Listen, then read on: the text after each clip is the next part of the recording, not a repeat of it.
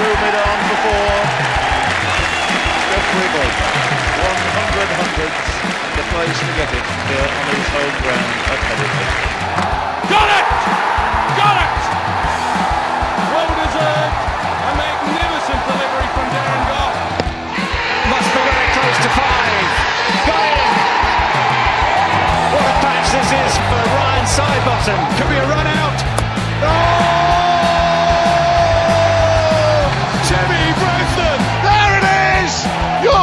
The county champions as Rich Palmer takes the catch.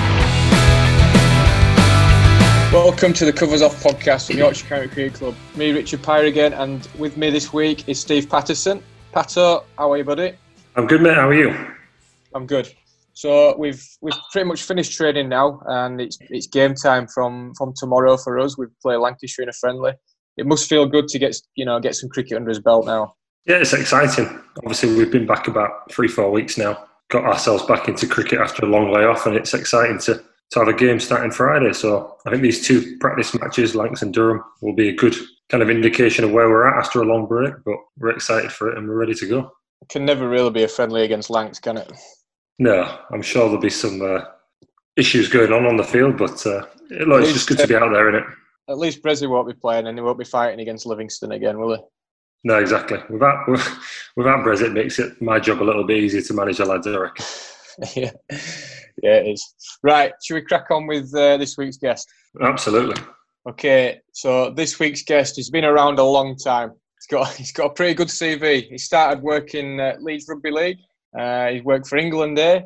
He's been the England chief physiotherapist and done 50 tests and two World Cups. He's been medical director at Castleford Rugby League. He's been at Yorkshire for 26 years now, and his title is Director of Medical Services, I think. Uh, delighted to welcome Wayne Morton. Wayne, great to have you on, mate. Thank you very much. Thanks, lads. Nice to see you. It feels like ages since I last saw you. It does. I don't, I don't want to start on a correction, obviously, but see, see, it seems that long, doesn't it, when you say 26 years? But the reality, it's 36 years. Is it? Yeah, probably before you were even born, you two, wasn't it? it looks like it, to be fair, looking at you. I know I look a bit dishevelled at the minute, but yeah, 1985 we first started with Yorkshire. You can't believe it, can you? That's uh, it's a long time. Is that, that is that longer than Frog? Frog says he's done. It says, No, what did it say? Frog forty I'm, years. or I'm. I'm the longest unbroken servant at Yorkshire. And Frog was, Yep. I think, uh, Frog, I think, joined in 81 or 2. And uh, I think was capped in 85, actually, maybe even 84. And uh, But then obviously left us for Durham for a little while and then Yeah. came back. But so I think in years I've done longer and in unbroken service. But uh, yeah, he's, he's the next one. And I think uh, the other person is David Ryder, who was secretary for a while at the club, and if he's still involved in a part-time basis, he's he's probably the longest-serving servant there as well. So You're the you're the man to go to, aren't you? Anyone need, needs anything, go see Wayne. I don't know if that's true.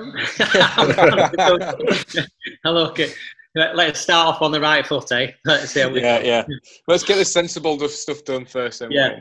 Um, so you started in rugby league. I think, um, I think that's right. Saying you were a rugby league player, and then you went into physio. So just give us a bit of uh, bit of background on how you started, how you became a physio, and how you ended up at Yorkshire. Uh, okay. Uh, gosh, yeah, as I said, it's a different lifetime ago. So uh, I qualified as a physiotherapist in 80, in 81 and I worked at St James's Hospital. And through treating a few people who were rugby league lads, I got asked to be physiotherapist for Carlisle. Uh, that seems a bit unusual when you're based in Leeds, but Carlisle trained at Eastmoor and were largely uh, Yorkshire lads, so I kind of got involved in that. And I thought, you know, I, I think I could play this game. I was a decent rugby player in my youth, and I'll give it a go. But the reality is, I just wasn't good enough or hard enough because those lads are tough, and it's hard. It's hard work. Is rugby league. So I did a couple of years at, at Carlisle, and then I got asked if I'd be Leeds RL physio, and um, so I became Leeds RL physio in I think 84, 85, and I was still working at St James's at the time. And uh, so I combined St James's work with with Leeds Rugby League physio, and I had a couple of couple of A games for them, and I was still rubbish. I hadn't got any better. So um, and then through my association, because of course we we shared the ground, even though the relationship was a bit tenuous back then. A couple of the cricket lads, um, well, they came across the treatment when I was with the rugby lads, and because they didn't have any full-time physiotherapist or medical cover back then when you when you kind of look at how amateur it was. And I met a couple in the hospital who were coming in for treatment. Um, David Bairstow, Neil Hartley, Simon Dennis. Those three in particular were the first ones that I, I kind of met to do with cricket. And having treated them on and off the field and got to know them, um, David Bairstow, who was then captain, asked me if I'd be interested in coming to work for Yorkshire. And uh, I thought, well, that that's be a decent proposition. But unfortunately, Yorkshire, in my opinion, it required to be a kind of a full time job in the season, which would have meant me leaving the NHS and the hospital, which I was a bit reluctant to do. But in 1985, I did a couple of games for, for Yorkshire, and then in 80, 1986, I left. I left the NHS and uh, became Yorkshire's physiotherapist for that for the full time 86 season. So uh, I took the plunge I did rugby league and, and Yorkshire for a couple of seasons, and then that marriage didn't work too well because as business partners they weren't always that friendly, and they didn't like that cross association. And uh, we had the possible chance of a tour to the West Indies, first time ever I'd ever been anywhere like that. Uh, Carrick was asking me in '87, "You've got to come, you've got to come," and I thought, "Yeah, I've got to take that opportunity. You never know." And I'd only joined Yorkshire in '86, literally for, for six months. I thought I'd give it a go, give it a try, and I could always go back. And it's funny how, how life maps out uh, your road, isn't it? So I jumped at that chance, and here I am, as I said, 36 years later, still uh, still with Yorkshire. Brilliant. It's uh, it does seem a different life a, a time ago, you know, and, and that journey took me from eight, you know, kind of full time from '86, just doing summer work originally, and then as, as you know, as players, and we argued for more full time contracts and longer associations, and a lot of changes. I mean, one thing we'll get on to chat about is that how the game is unrecognisable, and the prep and the work that that like yeah. you like do is completely different than how it was then. You know, we had best intentions, but nothing to the level that we operate at now. Mm. And um, and in '91 2, uh, I got asked to be England A physiotherapist and in fact went on tour with Martyn, our director of cricket, as our uh, as my captain for that first England A tour. Did three England A tours, uh, Australia. Uh, where did we go? India and Bangladesh, and then South Africa, and then '95. You know, got asked to be the England physiotherapist, which I stayed into um, under '99, five years, just start 2000. So, and I never left Yorkshire, which was obviously, which is a discussion point and was a massive uh, issue with the ECB. But uh, I chose not to leave Yorkshire at that time, and um, I stayed with them and stayed in association. And I'm still there. I've never, I've never missed a year. So, whilst I'm not particularly on the hands-on front anymore, I do um, I'm not hung up on a title, but I'm either medical director or sports science and medicine performance director. I'm not bothered about titles, but as long as I'm doing what I'm supposed to do well at Yorkshire and we're still benefiting from it, then I'm, I love the association. Yeah. I'll tell you what, Wayne, talking obviously of your long association with the club and how things have changed a little bit. I saw when I was with Kui, our day to day physio now, a few weeks back, I saw a program you put together, probably back in the early 90s, of a winter program for the players, as in training program. Oh yeah. And I just wondered because obviously it's a long time before we got involved in the game. What was it like? Obviously, with your medical background, being involved back then, and maybe trying to influence players in the right way when perhaps they didn't maybe always buy into what you were trying to say. Yeah, I mean that. To be honest, that's where one of the biggest changes of the game has come. I mean, I, I don't, I don't want to, come across as uh, as too negative or aggressive in any way. But when I joined Yorkshire back in '86, rugby league, whilst it was a semi-professional sport, was not classed as professional like cricket was. But the rugby league lads were really professional about what they did, about their game, particularly about training, because obviously there's a direct link in being fitter and stronger in rugby league. Invariably, is going to make you a better better player. But I don't think, as regards cricket, a fitness link had been established. It was all about skill factor and if you could do these things. And nobody had really examined the fact that cricketers technically would benefit from being fit. The argument from a lot of traditionalists is that, well, there's no evidence to suggest, you know, it make you a better cricketer. And there isn't. Uh, it's very difficult to, to prove that. But there's probably no evidence to suggest that being fitter makes you a worse cricketer either.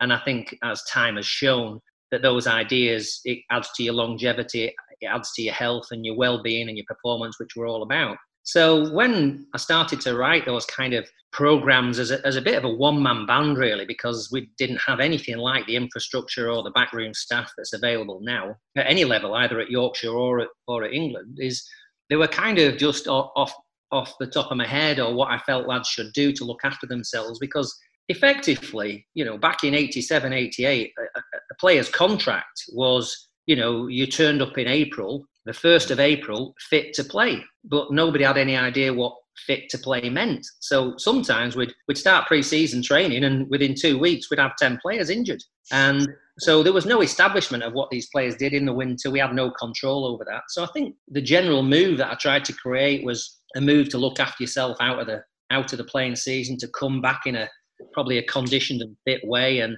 and you know not just for the benefit of your game and cricket but also for the longevity of of your own life and your own limbs and your own performance. And um, so we started to create these kind of advice sheets programs winter training programs you know.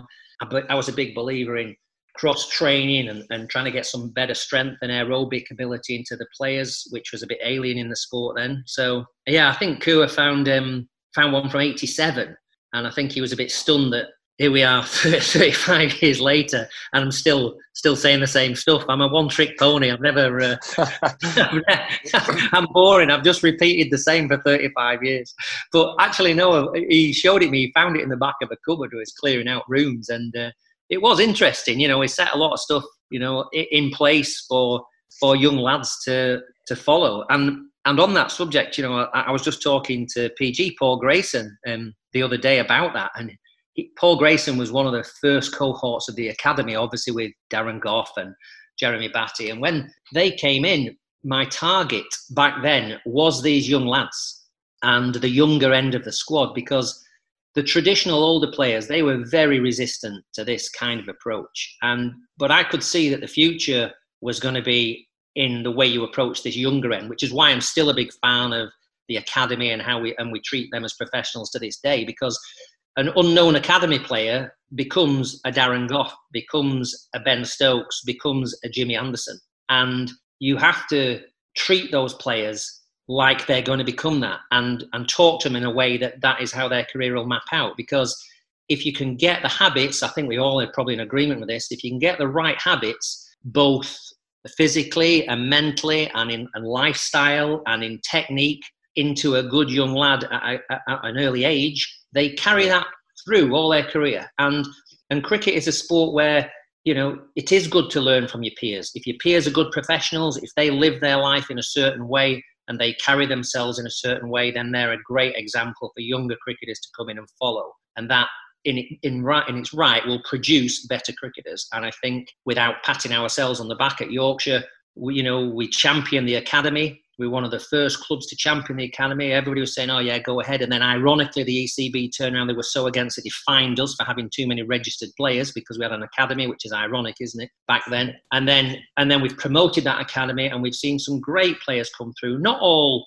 not all have ended up being you know, fantastic professionals for Yorkshire. Some have come and gone, but they've all benefited from that system, gone off to be either better league players or or better individuals because they've learned from from what we taught them, which is, I think, a legacy I'd always be very proud of. Yeah, hundred percent, and it, it, does pass on. And I think it's been nice this last few weeks when you've you've been able to come in, haven't you, and actually watch a little bit of training, which you hadn't done for a while. And see some of our young lads train, and you know your comments to me were, "Wow, these lads have they're really pushing it now. And what what the you know you must see a difference now of our young lads how they train, how they how they move compared to you know 25, 30 years ago. Rich, it. It, it's it was been fantastic. I mean, ironically, that's because of the issues of COVID. My own clinic has been shut down, so I've had a bit more time to spend at Yorkshire than I've wanted to. I think there's there's a couple of things. On the one hand, it's amazing how the game moves on. You know what what these players can now do which is considered skillful or normal compared to what players could do 30 years ago because it was not expected. The shots that they can play, the field fielding, the athleticism, and that goes down, you know, to probably 20 years of better S&C strength and conditioning and, and, advice. And, and in Ian Fisher and Pete Sims, the lads are, are so well looked after and the advice that they're being given is is absolutely top drawer. You know, when I used to train players, I, you know, I'll hold my hands up with best interest. And I kind of thought I knew what, what I was doing, but we just used to beast everybody. You were probably a victim of that. Pato in his day yeah. as well. We were fit. And At we did get, yeah. yeah, we did start to get cricket specific fitness, probably through luck really, rather than my intelligence. But but now these lads are absolutely on it, and their development is to be better cricketers. And the other thing it made me realise as well is how old I've become. Because 30 years ago, when I stood very close to the batter at the back of the net watching the fast bowlers, it seemed it always seemed fast. I remember watching Paul Jarvis run in when I was first at Yorkshire and thinking, gosh, he's quick.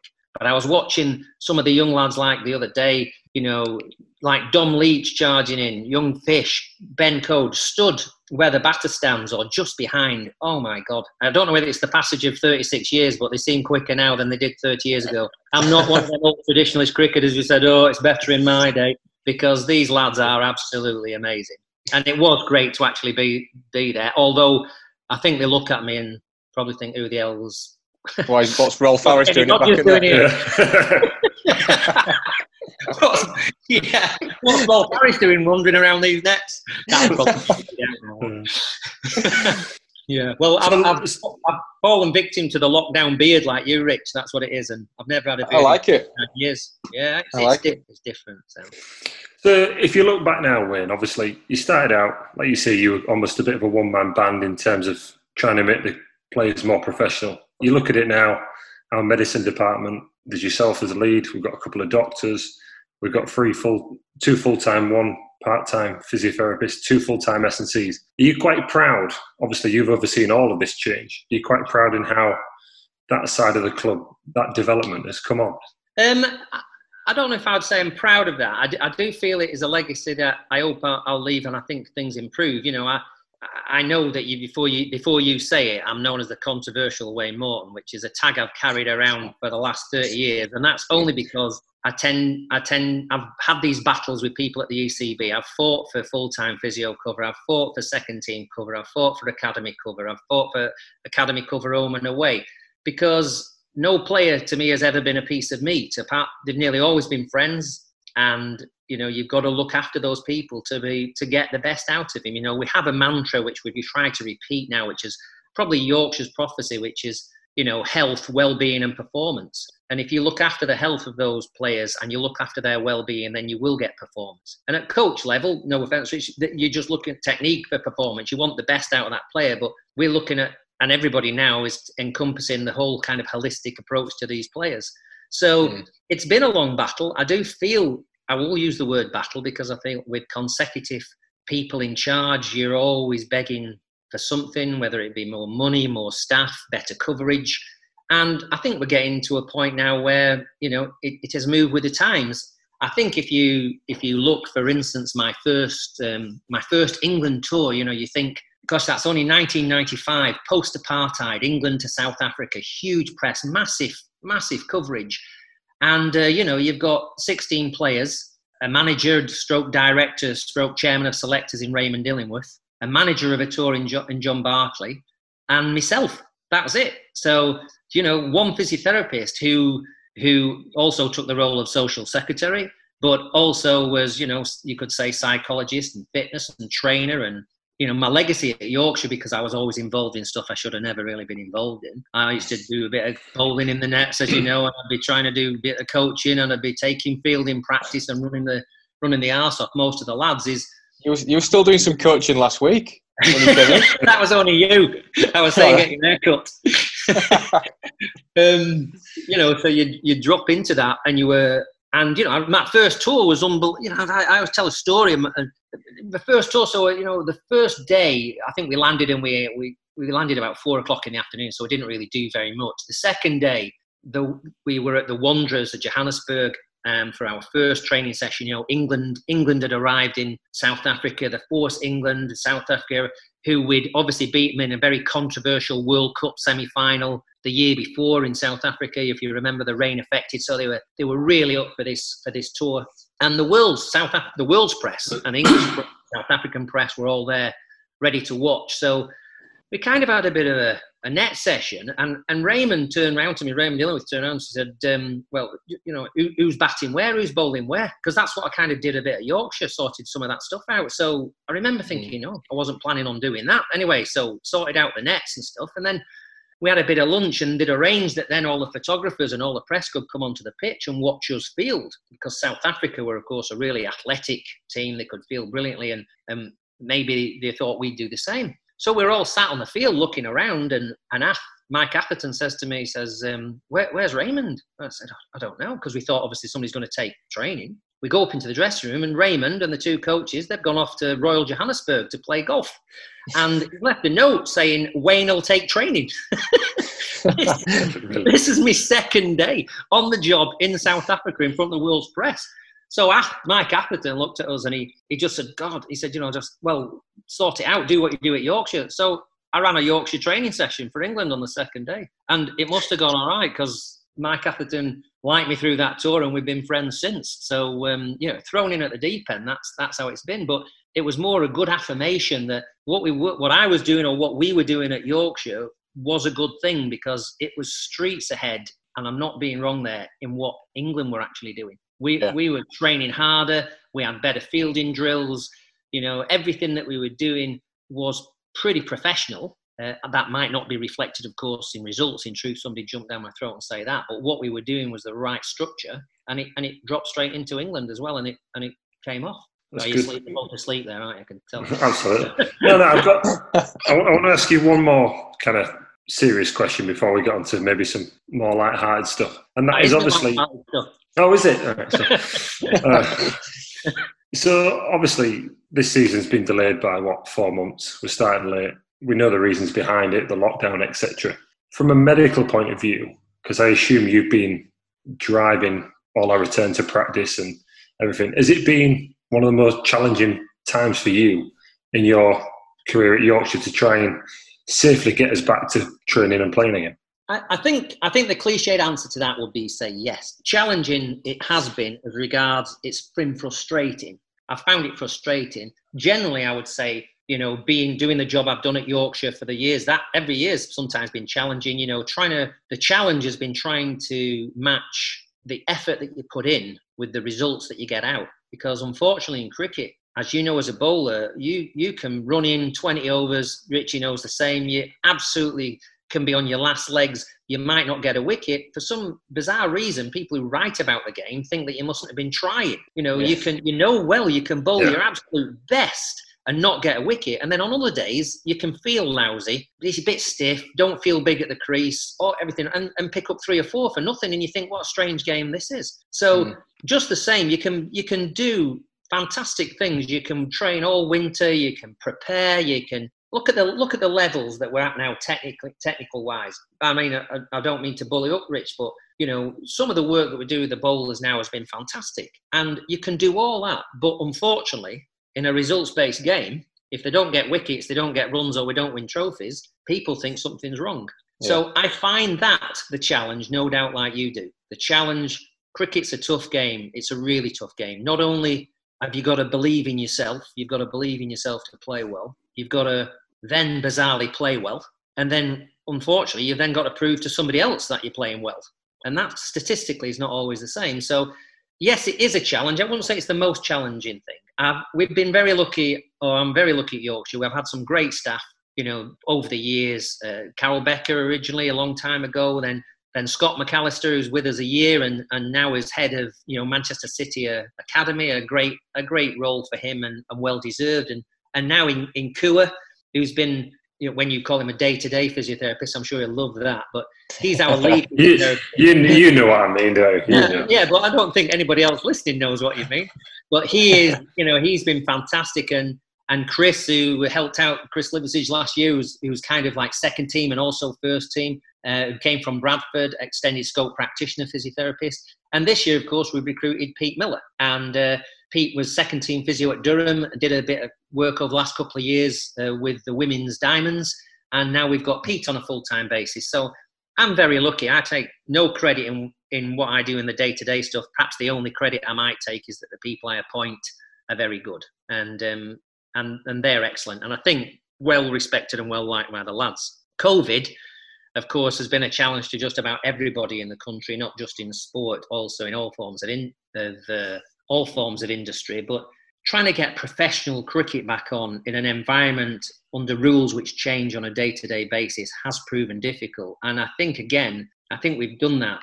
Uh, I don't. I'm not taking any praise for this. We've done that as a club fantastically well, and the players have adhered to it in brilliant playing socially distanced to stick to the rules of one skin, one ball.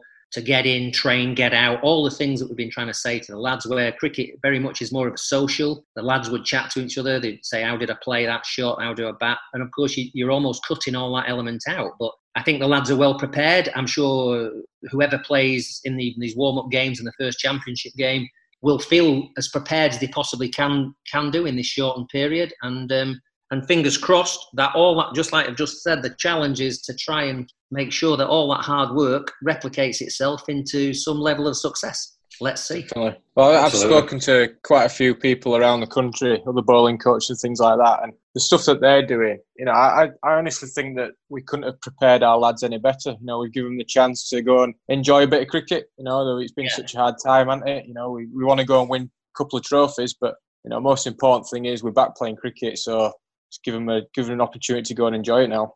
Yeah, I think uh, sometimes, like as a group, we have to perhaps be a little bit careful when we say we've done something really well, and um, because then people say, "Well, how do you know?" or or it doesn't reflect in your success. But I genuinely feel like I wouldn't say that you know me. I would say, oh, I think we should have done this, or I think we've done in the time scale amazing and the best, uh, the best that we possibly could have done. And I think the the break from playing it, it's an unusual thing, isn't it? You know, from only two, three, three months ago, there was no prospect of any cricket whatsoever then there was this sniff that we might play a bit of cricket, and now we're seeing flat out in in all forms of cricket, planning for championship and T20 and second team, and seeing if we can get an academy, a few academy games in.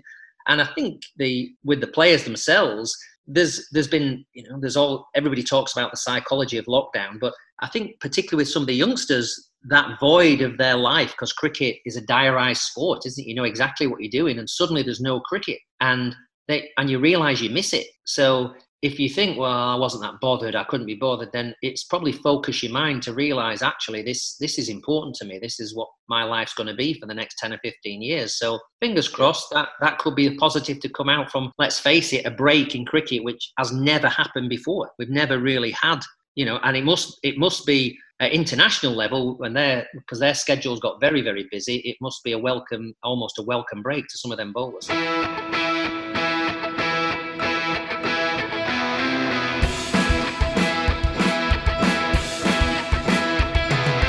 Right, Wayne, I've um, I've done a bit of uh, digging this last couple of days since I knew you were coming on. I've spoken to a couple of our old physios. Uh, we've mentioned before Scott McAllister, uh, right. D- Dean Riddle. Oh yeah, uh, you know. and uh, Koo, Koo, our uh, our physio now. And uh, there's a, there's a couple of uh, couple of stories I just want to ask you about. Oh dear, this is, this is, okay. Oh, you seem to be breaking up, Rich. so, as a as a young physio, you know, you're trying to make your way. Koo, Koo's asked me to, to ask you about some kind of, kind of razor blade that was lost on the rugby field.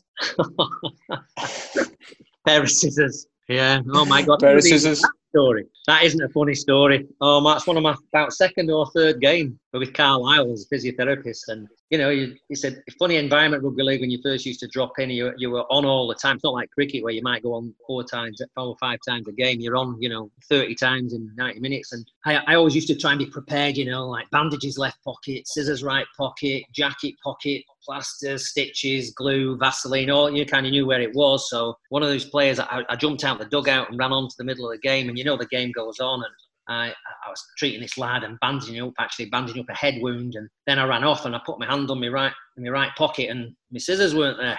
And I thought, oh, oh no, like where are my scissors? So firstly, I thought, oh I'll just forget about it. And then I have this horrible nightmare that, you know, some rugby league player's going to dive on and be stabbed to death or something. It'll be, I'll be sued forever. So I have to go on the pitch, never before happened in rugby league, and stop the game while, uh, while 26 players search for my scissors.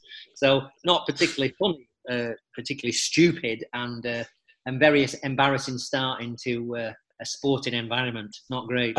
and leading on from that, Wayne, you uh, you said you jumped out of a dugout. Didn't you once jump out of a dugout and knock yourself out? The very first game I did, the very first game we played Leigh away. Yeah, Leigh in the old in the old ground, and I was kind of watching the game, which I, which when you're a rugby league physio, you learn not to do. You always watch just behind the game because that's usually where back then the injuries were always happening off the ball. And uh, the then coach John Atkinson, famous Leeds winger, was coach at Carlisle like banged me and said, "What are you doing? What are you doing over there? Over there?" Pointing dead quick, and obviously not thinking. I just jumped up like you do in your mad panic, not forgetting that there was a, I was in I was below below ground in a concrete dugout and knocked myself out on the top of the dugout. Nine stitches in the top of my head, and uh, you know, like come round to everybody. Like, yeah, it wasn't the greatest impression. Let's move on. Yeah.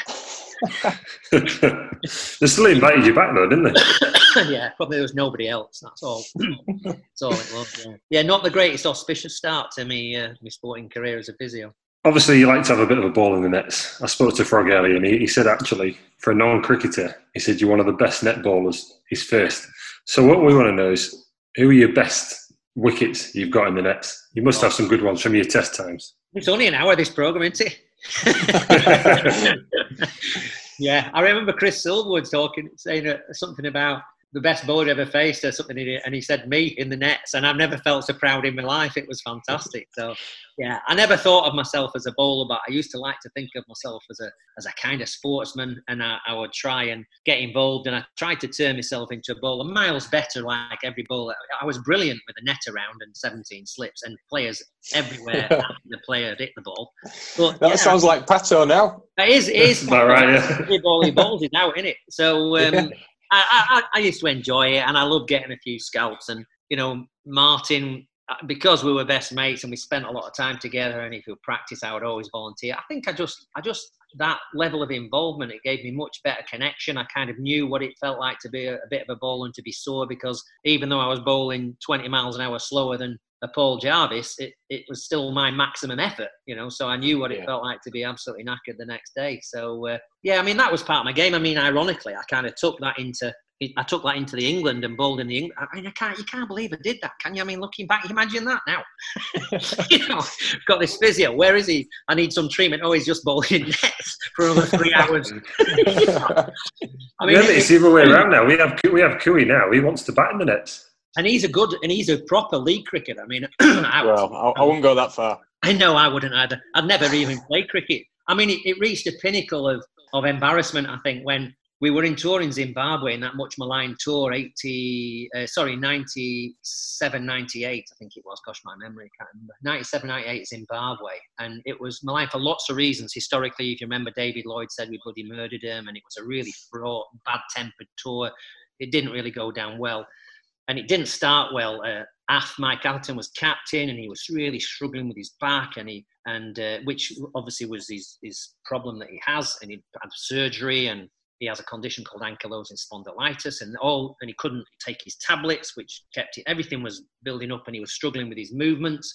So he was getting out, he wasn't moving very well. So we we went off to have a to have a net with him, and we we're trying to and we're filming him, trying to that another idea I brought in like video filming, which wasn't in existence really before I got involved, and uh, trying to film him to show where he was going wrong, and um, he wasn't moving that well, and uh, I managed to get hat trick bowling in the nets of Mike Atherton. And, and this, this video of Mike, instead of helping him, is showing me dancing down the wicket, screaming with my arms up in the air, like, damn it.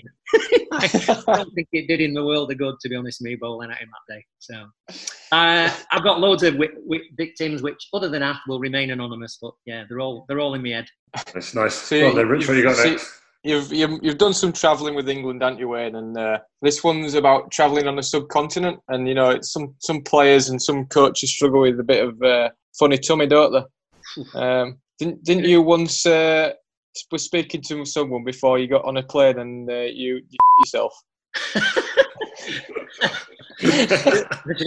the truth is, is um, in, in you know, you when you go in the subcontinent, we all know that, that there's a risk element involved. But I've got to be honest, is I, I was never plagued as much in the squad with the sickness and diarrhea bug in India or Pakistan as much, ironically, as I was in places like South Africa or I think the players in general took a lot better precautions because they they were fearful of it.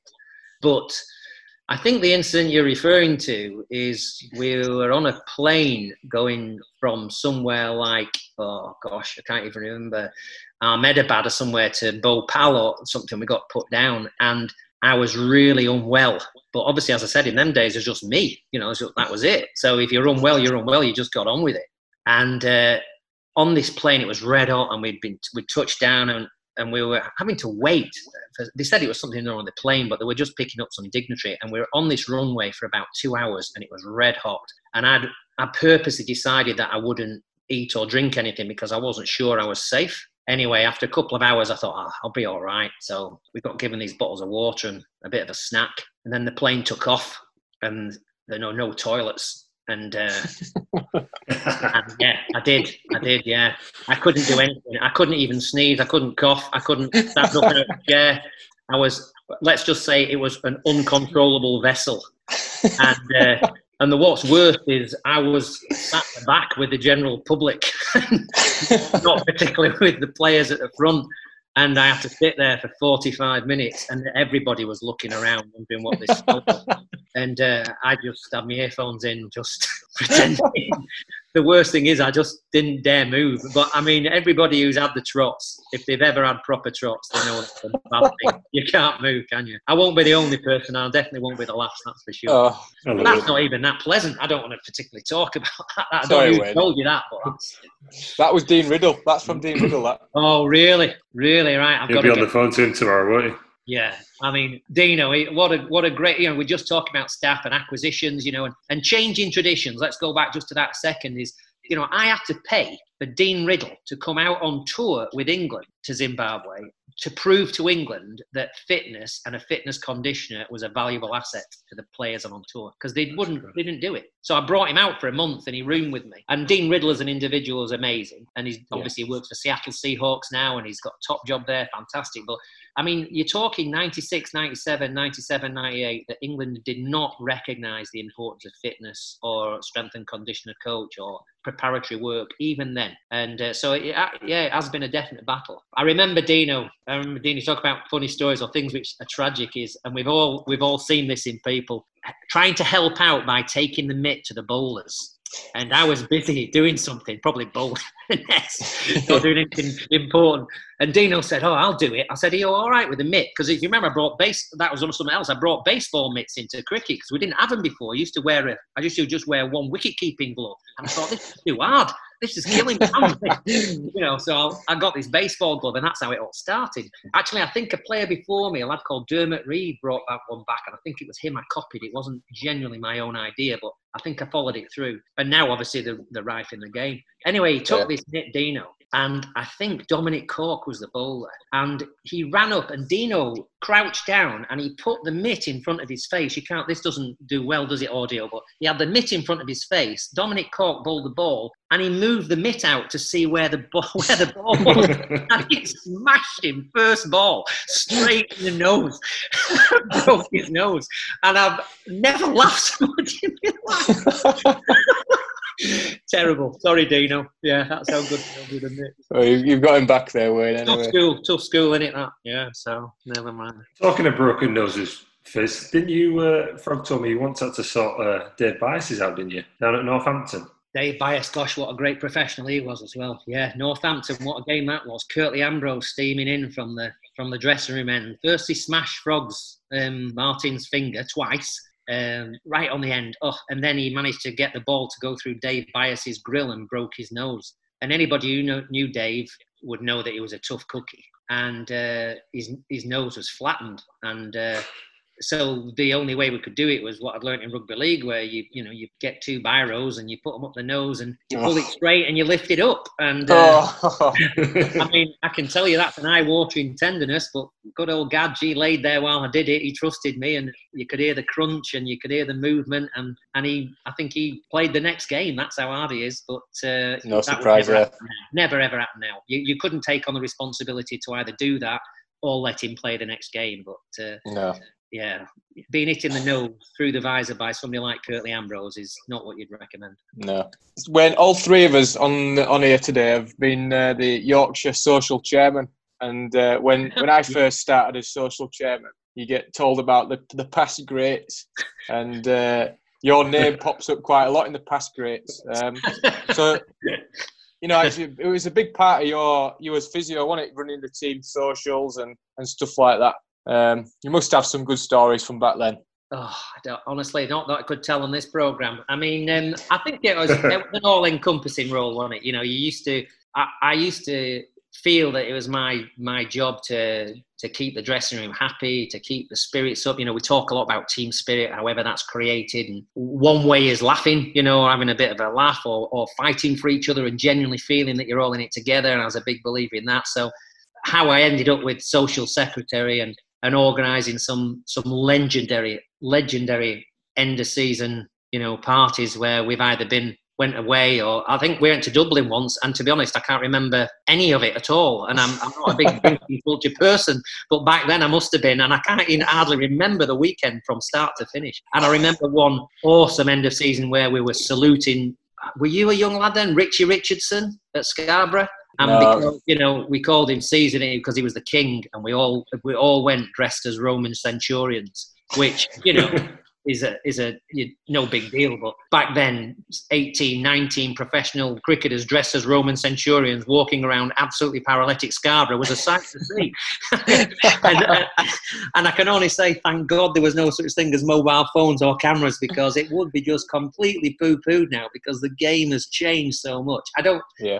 It's not always for the best. You know, the lads can't always let the hair down or or, or you know or let themselves go a little bit and i think and i think that's sad because you know victory should be celebrated in whichever way that person wants to celebrate because if you don't celebrate victory then you've got no ups and no downs and if you've got no ups and no downs then then you, you're not really playing professional sport because that, that's Yeah. ideally what it's about but uh, you know I, I miss those i miss those three times i miss the game has changed so much. I, I understand why they've gone. You know, Scarborough games are so social. Maybe the drinking culture was far, far too big in its early stages. But the social aspect of it wasn't. I think cricket lends itself to that. You know, younger players in a social environment would chat to older players and, and, and learn from them and get stories about the game and talk about their own game. And, and obviously, I suppose pubs and meeting areas were, were helped you know, help that uh, happen. Now, of course, that doesn't so much happen. But you know, great lads who would listen, and and that you sh- I should ever mention whenever I talk anything about cricket. You know, one lad in himself in my life,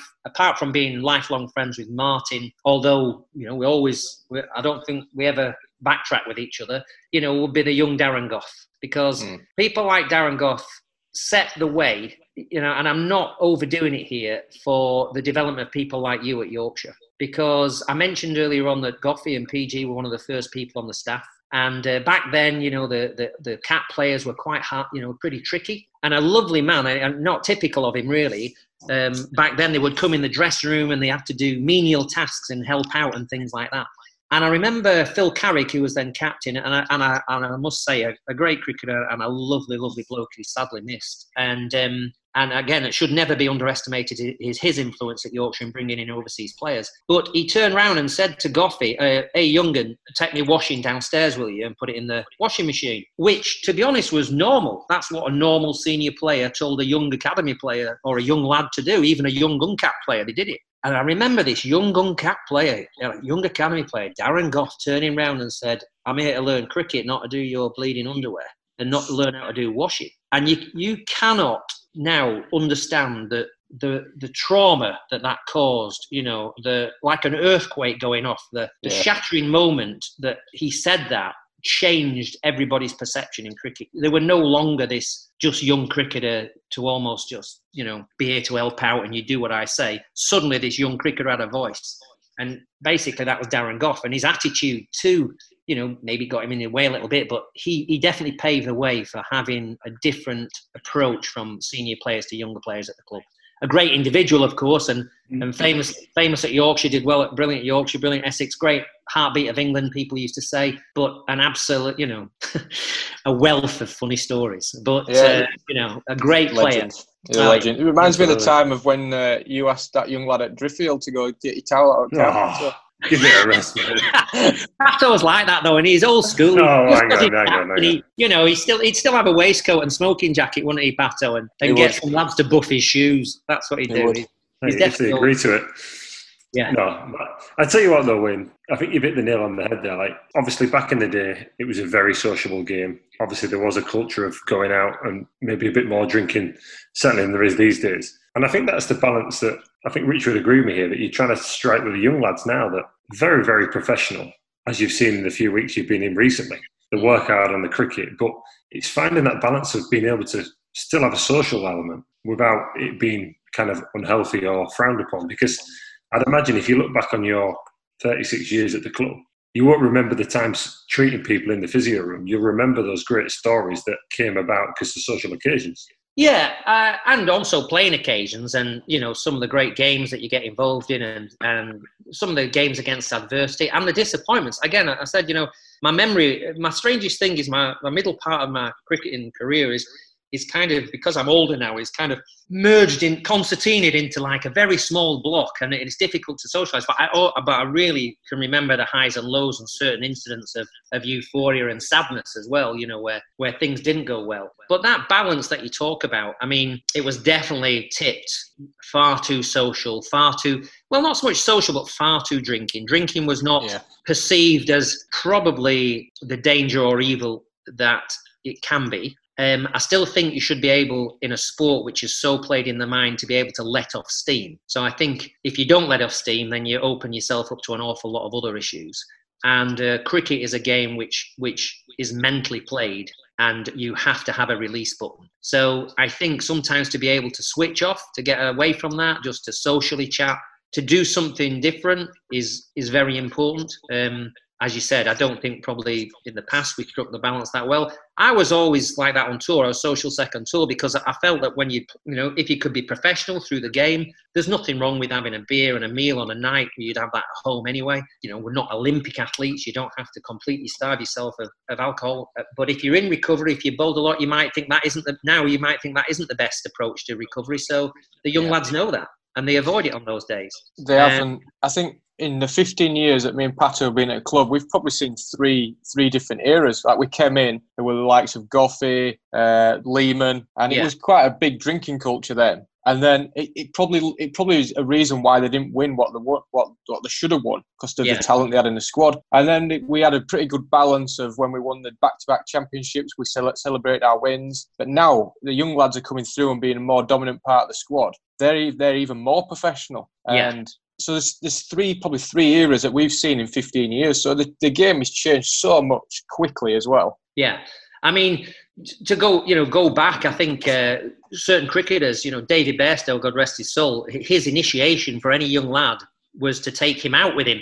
And if that lad survived that night you know like he was going to make it. But that wasn't easy to survive a night out with david bairstow. And and the same you know would be with an ian botham. He legendary would take out the young pro who's making his debut and see if he could survive a night out with him. Whereas yeah. tables have turned so much on that that now the young pros would rather go out with somebody who wants to talk about the game and and just be sensible and, and, and ask and they ask the questions. How can mm. i look after myself? How can i get better? How can i get him out? What can i do to stop this from happening? And and their their their inquisitiveness and their their um, hunger for knowledge to make them better is the thing that drives me on still because they are like a sponge you know and there is so much that you can give these young cricketers. As you've probably noticed in technical advice, your own development as a coach, which is lovely to see. You know, we are a family. You know, we've got PG back, your appointment, Gailey's appointment. Let's be honest, these are appointments which, when came, not every member in the, you know, at Yorkshire or people think, oh, oh, God, they've just appointed within the club. But look at how you've both grown in these roles. They were great appointments. You know, you've been like a sponge. You both you've listened to other people. You've brought in different ideas, and your own enthusiasm and your own respect from within the club is what what's made those roles really really good and you know praise be not just because you're on this phone but as i've said to you in the, in the past as well the work that you're doing is exceptional. And the feedback from the players that we're doing now is the same. They love that one-on-one contact. They they love that approach. Obviously there's nothing you can do about people like pato he's well yeah, you, you just giving up on him. yeah who, who'd bother? Who'd bother? Him you know he's like a exactly. cartoon character isn't he? You know what I mean? no, I, mean, I, appreciate I appreciate that way. No, it is. It's that development, and it and you've got to sometimes say that because you know I felt for Gailey. You know when we didn't have, I told you about you put in all the effort. Look at the effort. Look at the stress he went through. I mean, he used to have air, didn't he, Gailey? He used to have a bit of air, and uh, he lost it all in about that second, nice second term because the membership seemed to turn around because we won nothing, saying he was absolutely rubbish. And yeah. I thought if they had the slightest idea, the hours and how hard he has worked this season to bring out the best, and our our lack of success was no fault of his in any No. shape or form. And I don't think there'd be any player who ever said it was. But and you see that. But of course, unfortunately, the members don't always see that. Yeah. Which I have to say are also a very big part of Yorkshire and a big transition. And I realise that some of those people they they live for Yorkshire cricket and Yeah. and you should always bear their opinions in mind. And it's not positioned to get agitated by some of their lack of knowledge, but to try to educate or to try and give them more information and say, well, you wouldn't think that of him if you knew this is what we were doing on stuff like that. Whereas I think they just want the best out of us, don't they? They just want us to do really, Yeah. really well, and they Just just they have the same frustrations when you know when we don't.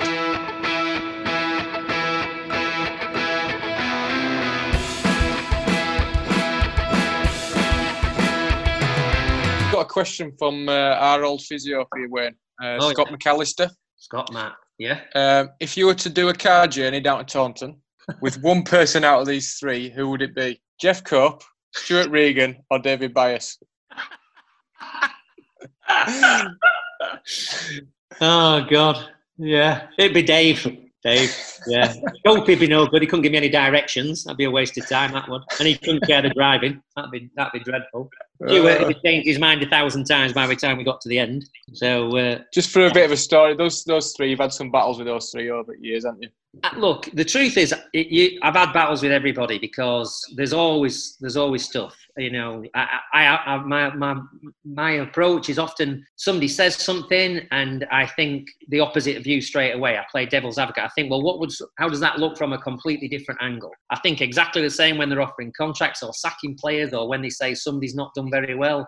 I, I remember the the club, ironically, with Chris Silverwood in a meeting in a contracts meeting the club saying, "Oh, he's not what he was. He's not the force he is. He's not trying. Uh, we need to we need to unload him." I mean, literally, that was the words. We need to unload him. And this is a lad who'd run through a brick wall for Yorkshire. And, and I was so horrified by the person who said that comment. And I said, "Why aren't you asking? Why isn't he on top form? Why isn't doesn't he want to run through a brick wall for Yorkshire? Why is he not bowling that well? Not let's just get rid of him because he's not. There must be a reason he isn't. And that's always just trying to look at it from a diff, from a different angle. But um, no, I've had I've had a few battles with some of those people over various over various things. Yeah. Let's Right. it. I don't. I, I mean, so, I mean, Dave. Dave Byas is the, was the ultimate professional. Yeah, an absolute phenomenal professional throughout his career and a great friend. And I just think the club probably made a bit of a mistake when they appointed him director of cricket because he was such a brilliant professional. I think they thought that that would then rub off. He would be able to look after everybody else, but he was a brilliant professional looking after himself. He didn't Yeah. tend to understand the psyche or the troubles or the problems of the other 20 odd players, although I think he tried really hard to do that. I just think that's where Dave probably, you know, Yeah, it was he was brilliant at leading leading by example. Wasn't Oh, he we was- we, we came through with Dave Byas, and you know, there's no no better pro really. Oh, if you were to, as I said, if you were to learn from a senior player, you watch Dave Byas. You know what Yeah. a professional in his pre- his preparation, his fitness, everything about him. I, I, I've known him for 18 years. I don't think he was late once, and he travelled an hour and 20 minutes every day and went home. So stuff like that, he, he, he was just incredible. So, and I think he got a bit of an unfair rub at Yorkshire, in my opinion. But things deteriorated a bit towards the end, like they always do. Yeah. Right, Wayne, we're going to move on to the covers off quick fire questions. So we're going to run through these pretty quick. I want to give you your first answer. Go on then. So give us your first first reaction to these questions. Oh, uh, earliest earliest cricketing memory. Uh, uh, 1981, Headingley, Ashes, the first game of cricket I ever wa- walked into. Uh, I saw um, Bob Willis and Ian Botham bowl out Australia. And we sneaked in through the Western Terrace, just finished a medical exam in the morning, went with two lads, first game of cricket I'd ever, ever seen. Great game as well. That. Unbelievable, wasn't it? I thought, I saw cricket's this exciting. It's fantastic, this game. I'd never even, never even watched it before. Right, cricket. We asked cricketing hero, but I'll let you give uh, cricketing hero or sporting hero, since as you grew up with rugby. Um, I think I, I think anybody in sport would probably have to say Muhammad Ali is everybody's sporting hero. I can't imagine anybody who wouldn't put him down. I'm a great fan in, in rugby league. There's some fantastic players. John Atkinson was a player. Dave Aaron, loose forward and captain at Leeds Rugby League, was a great lad. I find the rugby league lads superb. But the greatest thing I would say is 36 years. God knows how many cricketers I've known. I'm, I'm, I would say I'm generally friends with them all. I think there's only been two or three cricketers that I've had issues with, and in 36 years they always got sorted out as well. So I would say all all cricketers are hero, you know, Oh, all those professional lads are heroes to me. You, you do realise these are you do realise there's quick fire questions, don't you? There's Soz, I didn't. I am, I'm new to this game. Sorry. It's, it's just an, is, it, is it just a one word answer? well, it, generally Well, that's what just- quick fire means, just doesn't it? Quick fire Darren Gough. Darren Gough. Love it. yeah. We're getting it now. We're getting it. Right. Yeah. Professional debut as a physio. Darren Gough. I've got it. Professional debut as a physio for Yorkshire, 1985. It was the day of Live Aid. Uh, never forgot it. Uh, we were playing. I can't remember who we were playing, but we're at Abbeydale Park, and uh, my first, my first ever day covering cricket was that Saturday of Live Aid. I remember driving home and then watching the rest of the Live Aid concert. So whatever day When that, when these are these are quick fire questions. yeah, Darren Gough. So uh, best Uh. game you've ever been involved in. Oof. Um, gosh, quick fire. South Africa test England at Headingley. If it was England, winning that was great. Benson Hedges 87, Yorkshire, fantastic. Darren Gough. You're still not getting this. So eh? I haven't got it. I can't. I can't think that quick. All right. Um, you've seen. You said you've seen a lot of crickets through your life. If if your life mattered and it somebody to bat for your life. Bat for your life. Darren Gough. Yeah, probably to both of my life. He'd be up there. Bat for your life. Oh, don't say Geoffrey Boycott. I won't want that. Martyn Moxon. Martyn. Yeah. Moxon. Is that, is that that sounds a bit a bit incestuous? That doesn't it? I say him. It sounds. no, no, cheesy. no. But, oh, yeah. Player. Very good very, very underrated player. A bit unfortunate. Just because I could get him out in the nets like a kipper is probably the reason he didn't do that well at test level. His reputation of getting out to you every week probably probably ruined him, hasn't He it? destroyed him. Uh, The, the chairman of selectors used to ring up and say, "Has Wayne bowled him this week? Because he got him out." Now we want. right. Um, messiest in the dressing room. Messiest in the dressing room. Gosh, back then that would have been Phil Carrick without question. Who's the vainest cricketer you've ever come across? That's Martyn Moxon again, without question whatsoever. Yes. yeah, brilliant. I love I've this. got I've got some pictures of me and him at Ayers Rock in 19, 1991. His hair, his hair's lighter then than it is now. Are you are you suggesting that he uh, I'm just not for his suggesting hair? anything. I'm not suggesting anything. I'm just saying that it's suspicious that he's got a sponsorship with Grecian 2000. That's all I'm saying. The Oh, only thing for uh, you is, Wayne, you're about the same age as him, aren't you? But you must look about. I look think like he- his uncle. I think I think he's about four months older than me, is the lad. So He's uh, older. Yeah, he is. He is a little bit older, but he, he, you know, I mean, he, he takes them Cliff Richard pills. I mean that in a quite safe way. Um, he, he does- he looks, he looks amazing. Honestly, I've got, I just find that whatever he did, he was the first user of, of you know, skin creams. And I used to think, what you? I mean, his nickname, as I'm sure you know, used to be Tasty or Tart. That's what he used to call. You know, that was his nickname. Because I mean, back then, I know it sounds somewhat homophobic, but you know, nobody put face cream on. And you used to look at him, and think, what's he doing? And I look at him now and see what he's doing. I look at me and him, I think, I wish he'd give me some of that face cream. I wish I'd learned that lesson. Bloody hell, it was amazing. oh God! Right, where are we? Lost where are we are now. Right, best celebration or party after a game or series. Oh yeah. Oh, there's a few of them. Um, oh, Benson and Hedges, 1987. Again, coming home on the coach. I'm sorry that's an old memory, but that will live with me forever. That coach ride, and there'll be a few players on that in that team: the Jarves, the Neil Hartleys, the Jim Loves, the Kevin Sharps, the Ashley Metcalfs, the Simon Dennis, Stuart Fletcher, Chris Shaw, I think was on as well. Josh's dad. Um, there's be a few players on that on that uh, coach that will remember that trip. Back to drinking culture though, so that's not always great, is it? Yeah. Right, three people living or dead to have dinner with. Oh. My dad, if he was still alive, still wouldn't mind dinner with him. Um, Muhammad Ali, Bruce Springsteen, uh, a quick fire in it, Soz. Quick fire. You, you, you have said three, so you've kind of answered it already. How about all right? My dad, Yeah. Muhammad Ali, Bruce Springsteen. Yeah, good three. Good Right, selection. from all the, all the years you've been in cricket, pick your best six-a-side team. Six-a-side cricket. Right, okay. Who would I have? I'd have Darren Gough. Shock. At one, two, Martyn and three. Moxon. He'd be in. He'd be in. I'd have. I'd have. Uh, I'll tell you what. I'd have. I'd have Win- um, Winker from Lancs, Mike Watkinson. Fantastic Yep. all rounder to me. Great professional. Great individual. Great lad. Liked him. would I have Mike Atherton? Great bloke, great captain. Not so sure he'd, he'd fit into the team. Maybe have somebody like an Adam Hollioake. Again, another Yeah. super all-rounder, that level of cricket. I liked him. He really did well. I wouldn't mind if somebody like an Allan Donald or an Ian Bishop or a Curtly Ambrose in there. I think he. I don't think they'd go the distance. Somebody like that would be fantastic. Who else would we have? Oh, you've got you'd, you'd have to have a Ben.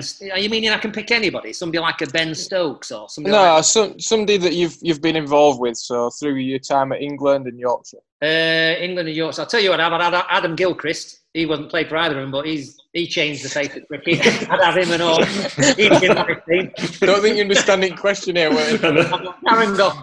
Just, Yeah, yeah. Right. I'm not good at. I'm not. I don't like. I don't like item in picking out individuals because there's so many people in it, and I don't think I'd have to sit down and I'd change it a dozen times about that. So apologies Yeah, that neither no of you worries. were in top six. No. that's fine. Not Pato offended. won't speak to you now. Right, last last one, Wayne. We've got uh, you've got 30 seconds to name as many Adam Lyth nicknames as you can. Oh, lively Right, so Pato's going to on, get the I'm going to get you on the stopwatch. on the stop. Right. Yeah, it's 30 you've seconds. 30, in. I've got to 30 seconds to name as many Adam Lyth nicknames as you can. So when you go, I'll start. So anything I can say anything. Anything you want. Yeah, nicknames that he has. Okay. Uh, well, obviously, the one I only ever call him Budge, uh, which is short for Budgie or Budgie Lips. Named, but Darren Gough named him that. Uh, Ebden, obviously. Uh, golf ball head. It's not a great nickname, is it? It's a bit obvious. Uh, what? mashed potato brain. Uh, IQ. Dense.